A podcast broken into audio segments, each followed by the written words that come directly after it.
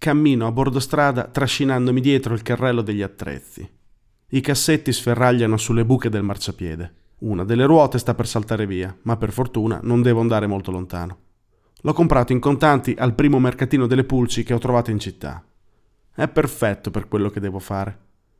Avrei preferito qualcosa di più solido, ma quando si è nelle mie condizioni bisogna sapersi accontentare. Indosso la tuta della mia vecchia ditta, compreso il berrettino d'ordinanza che mi copre il volto dalle telecamere schierate su ogni lampione della via. Mi fermo davanti al palazzo che sto cercando. L'ingresso vetrato è chiuso. Primo problema. Potrei citofonare e farmi aprire, ma è un rischio. Controllo i campanelli. Purtroppo non trovo nomi stranieri. Loro mi avrebbero aperto senza fare storie. Invece, se becco la classica pensionata sola, corro il pericolo mortale che lei si interessi del perché io debba entrare. Meglio aspettare che esca qualcuno. Ma non posso nemmeno sostare troppo a lungo qui davanti, senza fare niente. Scatterebbe la chiamata automatica alla polizia di quartiere. Mi accendo una sigaretta e fingo di trafficare con un telefono che in realtà non ho. Ogni tanto faccio un cenno a un passante come per salutarlo. Nessuno mi degna di uno sguardo.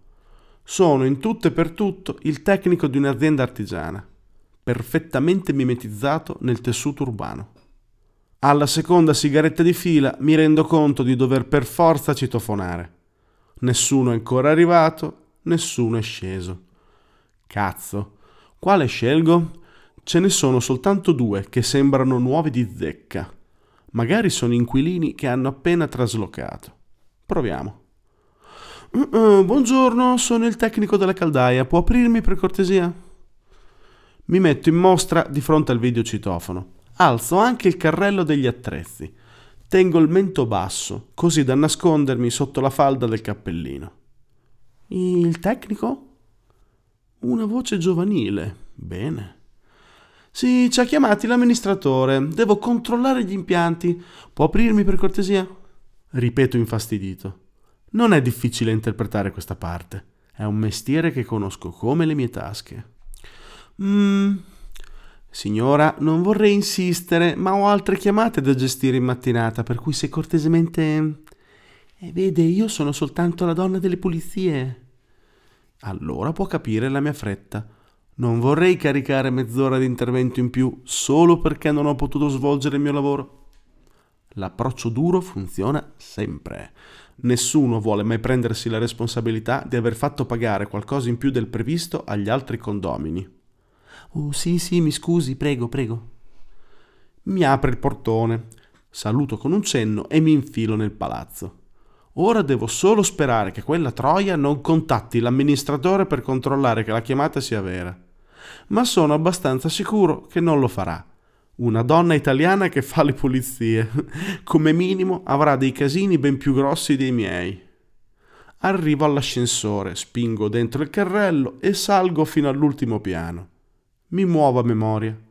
Cerco la porticina che conduce al tetto e la apro con la chiave che ho clonato l'ultima volta che sono stato qui per lavoro. Eccoci qui. Il tetto è una lastra piana di catrame crivellata dalle bocche circolari dell'impianto aeraulico. Vicino al compressore che produce l'aria condizionata per tutti gli appartamenti c'è una grossa cisterna dipinta con una vecchia vernice verde mezza scrostata. Tutti i tubi di collegamento sono stati troncati e sigillati. Un tombino di ghisa copre la griglia che un tempo serviva per incanalare dentro l'acqua piovana. Si tratta di una vasca di raccolta in disuso da almeno mezzo secolo. Non ho mai capito perché non sia stata rimossa quando abbiamo svolto la ristrutturazione. Probabilmente viene considerata archeologia urbana. Boh. Ricordo di averla adocchiata subito. Perfetta per ciò che voglio fare. Sposto la botola, sbullono la griglia circolare e faticosamente calo il carrello degli attrezzi. Per ultimo mi infilo io, dopo aver riposizionato correttamente la griglia. Dentro la cisterna è un bolo di ragnatele, ruggine e residui secchi di fanghiglia. Uno schifo immondo. Ed è anche caldo, caldissimo. La luce del giorno filtra dalla griglia creando un circolo abbacinante al centro del pavimento curvo. Apro il carrello degli attrezzi e prendo un lungo telo cerato.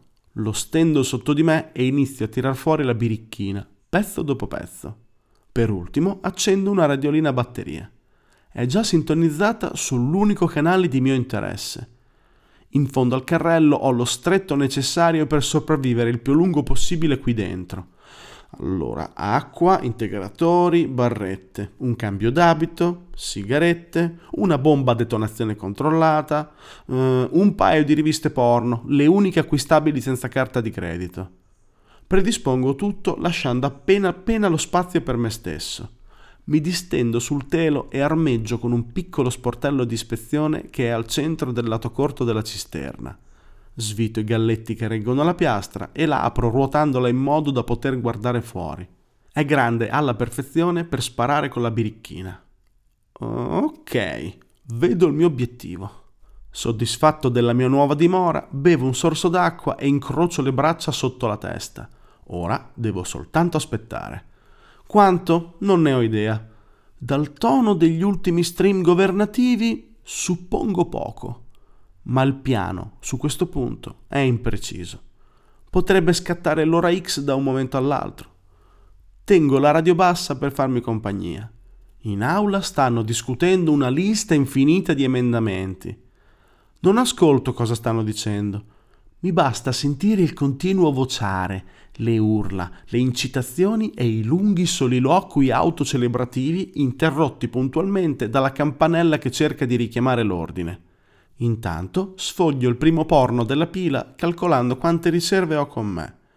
Razionando tutto con cura potrei stare dentro due settimane.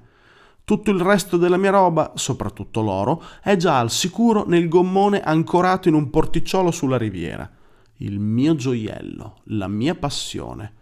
Ho carburante a sufficienza per andare dove mi pare. Non aspetto altro, anche se mi mette un po' d'ansia sapere che il piano arriva solo fino a questo punto. Oltre, sarò di nuovo libero di vivere la mia vita. E cosa farò? Mm, non so, potrei aprire un bordello in Serbia. Oppure un bar. Magari un bar bordello. Mm, pompino espresso. No, forse un po' troppo chic. Ammazzo la noia pensando al futuro. Con quel paio di lingottini d'oro dovrei riuscire a vivere nel lusso per almeno un paio d'anni. Ma stringendo subito la cinghia potrei davvero investire in una qualche impresa. Roba piccola, non voglio attirare l'attenzione. Oppure non faccio un cazzo e vivo di rendita finché posso. Ma sì, merito anch'io un po' di riposo prendo in affitto la piazzola di un campeggio sulla costa e compro una roulotte. Ho sempre desiderato averne una. L'importante è che non ci siano telecamere, telefoni, internet, stream, niente. Voglio un po' di pace, di silenzio. Abbasso ancora la radio. Anche il più lieve cicalio delle loro voci petulanti mi fa venire la pelle d'oca. Tutto quel tempo perso a fingere di governare il paese fingere di separarsi, di riunirsi, di cambiare, anno dopo anno, crisi dopo crisi, coalizioni, defezioni, accordi, scissioni, solo con l'obiettivo di tenere strette le maglie sbracate di una società alla deriva. Tutti si lamentano, per poi accettare ogni cosa. Alla fine ci si adatta a tutto, se preso a piccole dosi. Così le cose cambiano in continuazione, a piccoli passi insignificanti, finché un giorno ti svegli e sai di averlo preso magistralmente in culo. Nessuno che abbia il coraggio di spezzare una volta per tutte questa tragica finzione. Spero che quei coglioni si diano una mossa. È ora di concludere il piano.